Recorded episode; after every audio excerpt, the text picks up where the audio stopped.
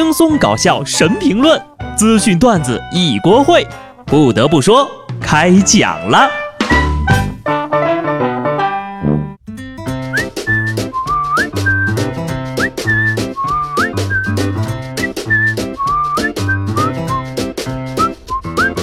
Hello，听众朋友们，大家好，这里是有趣的。不得不说，我是机智的小布。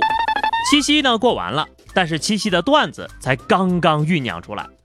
如果今年的各种节日你依然单身的话，并且呢已经对爱情放弃了希望，甚至觉得没有人会要自己了，那么请联系我。怎么会没有人要你呢？我给你们介绍几个人贩子。在这儿呢，也奉劝各位一句：爱情这个东西吧，主要是为了俩人高兴，是吧？要是真的高兴不起来就算了，放过自己，也放过别人。前两天，河南郑州某条高速公路上，一对夫妻啊在路边推搡吵架，孩子在一旁哇哇大哭。交警上前一问，丈夫委屈地表示：“开车的时候，我老婆又骂我又打我，我不想过了，我也是个人呐。”大姐，你说实话。公交车上抢方向盘那些人是不是你亲戚？男人好难呐，对老婆打不得骂不得，遇到这种泼妇事儿的啊，连反抗的权利都没有。稍微碰他一根手指头，他就能立刻倒地高呼打人啦！但是呢，现在这个世道呀，还不是谁音量大谁就占理的。要真是这样，那村里的驴个个都是哲学家了。不得不说呀，开车的时候还能忍耐妻子打骂、稳住情绪开车的大哥的脾气，真的已经是挺好了。这么危险的地方，女人还憋不住要吵架，这是准备请全村人吃饭吗？智商呢，真的是个好东西，希望大家都有。那这个智商到底有什么用呢？它在关键时刻会告诉你什么能干，什么不能干。浙江绍兴的张先生打算卖掉自己的劳斯莱斯，仨男的就来试车，并在试车的时候呢，控制住了驾驶员，把车抢走了。没有中间商赚差价，只有中间人抢车。这哥仨偷车之前是不是不知道劳斯莱斯是干啥的呀？这种车就算你敢偷，也没人敢买呀。当然了，凡事呢，咱也得往好的方面看，就像这兄弟三个吧。虽然智商挺感人的，但优点还是有的，那就是嗯，勇气可嘉。搞事情之前呢，真应该理智一点。我真不明白为什么现在铤而走险的人越来越多了，是不是这些人都太自信了，都觉得自己贼聪明呢？四号火车上啊，俩骗子试图以斗地主骗钱，结果骗术不高明，反而被对方把钱赢了。随后，这二人呢，竟然想让乘警帮他们把钱要回来。最终，警方收缴了赌资，俩骗子被刑拘了。赢钱的那位呢，因为参与赌博，也被行政罚款了。自己设个局，自己输个精光，自己报的警。警察叔叔，我觉得这算是自首吧。我们都是经过专业训练的，一般不会笑，除非实在忍不住。这智商呀，就别骗人了，老老实实的搬砖不好吗？那位赢钱的老哥呢，也绝对是个高手，以一敌二还赢了对手。对于这样的人呢，只能用两个字来形容：赌怪。有些人真的是非常奇怪，明明智商余额不足，还偏偏对自己迷之自信。你比如下面这位大爷吧，北京的张大爷遭遇了电信诈骗，当他准备抵押房产的时候呀，被警方发现并拦截了。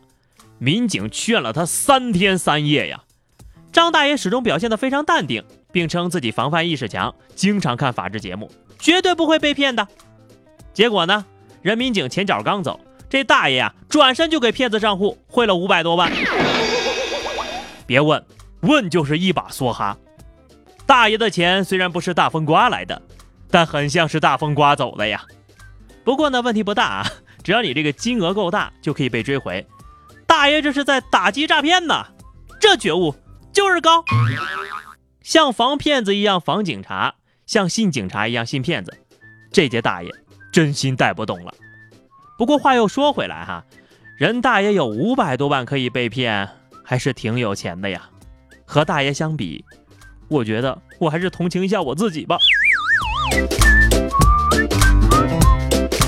不得不说呀，最近几年的骗术呢也是不断在更新哈，就连每天看法制节目的人也会被骗，骗子呢也是对症下药了。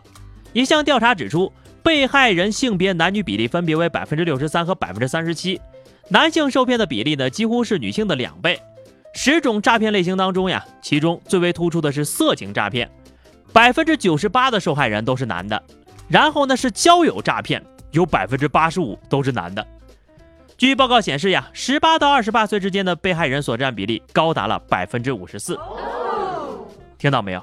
百分之九十八的色情诈骗受害人都是男的啊！这个好像百分之九十八色情诈骗的嫌疑人也是男的吧？难上加难，生活太难了。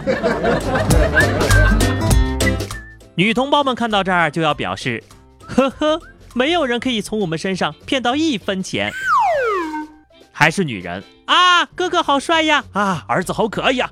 青春给你，命给你，出什么代言了？跟妈妈说呀，妈妈全头买，守护全世界最好的你。我思考了一下，如何才能达到被骗自由？省钱应该是一条门路。二零一九年被日本电视台评为最省钱的女孩小笑，她靠省钱省出了三栋千万豪宅。从十八岁开始立下宏愿，要在三十四岁前买下三栋楼，然后退休。所以呢，他为了省钱呢，从来不买衣服，全穿别人不要的。家具全靠捡，每天的伙食费控制在十块钱人民币以内。晚餐吃两块钱的面，不舍得买碗呢，直接就着锅吃。目前呢，姑娘已经辞去了工作，靠房租月收入两万。她为什么这么拼呢？就是为了实现开猫咖啡厅救助流浪猫的梦想。你别看他对自己狠啊，装修猫舍的时候呀，就花了十万人民币呀。这个呀，就是传说中的教科书般的省钱了，真狠哈！虽然房子很重要，但是呢，我对火锅、炸鸡、可乐、披萨、小龙虾、烧烤的爱坚如磐石，不可转移。当然了，你就以我目前的收入，就算我每天只喝西北风，也省不出一套房啊。所以这个故事告诉我们呢，省钱不是关键。高收入才是啊，但是这个事情呢，只关注省钱买房也是不对的。人妹子呀，是为了救助流浪猫才这么拼的，妥妥的人美心善，漂亮。虽然呢已经立秋了，但是天气最近还是比较热啊，希望大家遇到事情都能冷静点，别吵架，别打架，别搞事情，和气生财。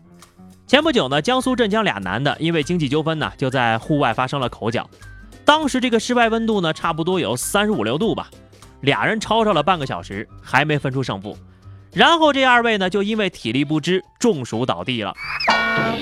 虽然这二人之间的战争还未定胜负，但纵观整个事件，很明显最后的获胜者是太阳公公。吵死了，都给老子闭嘴！一看就是有素质的人呐，宁愿中暑也不动手啊！你说这要是给他们找个有空调的地方，怕是三天三夜都未必吵得完吧？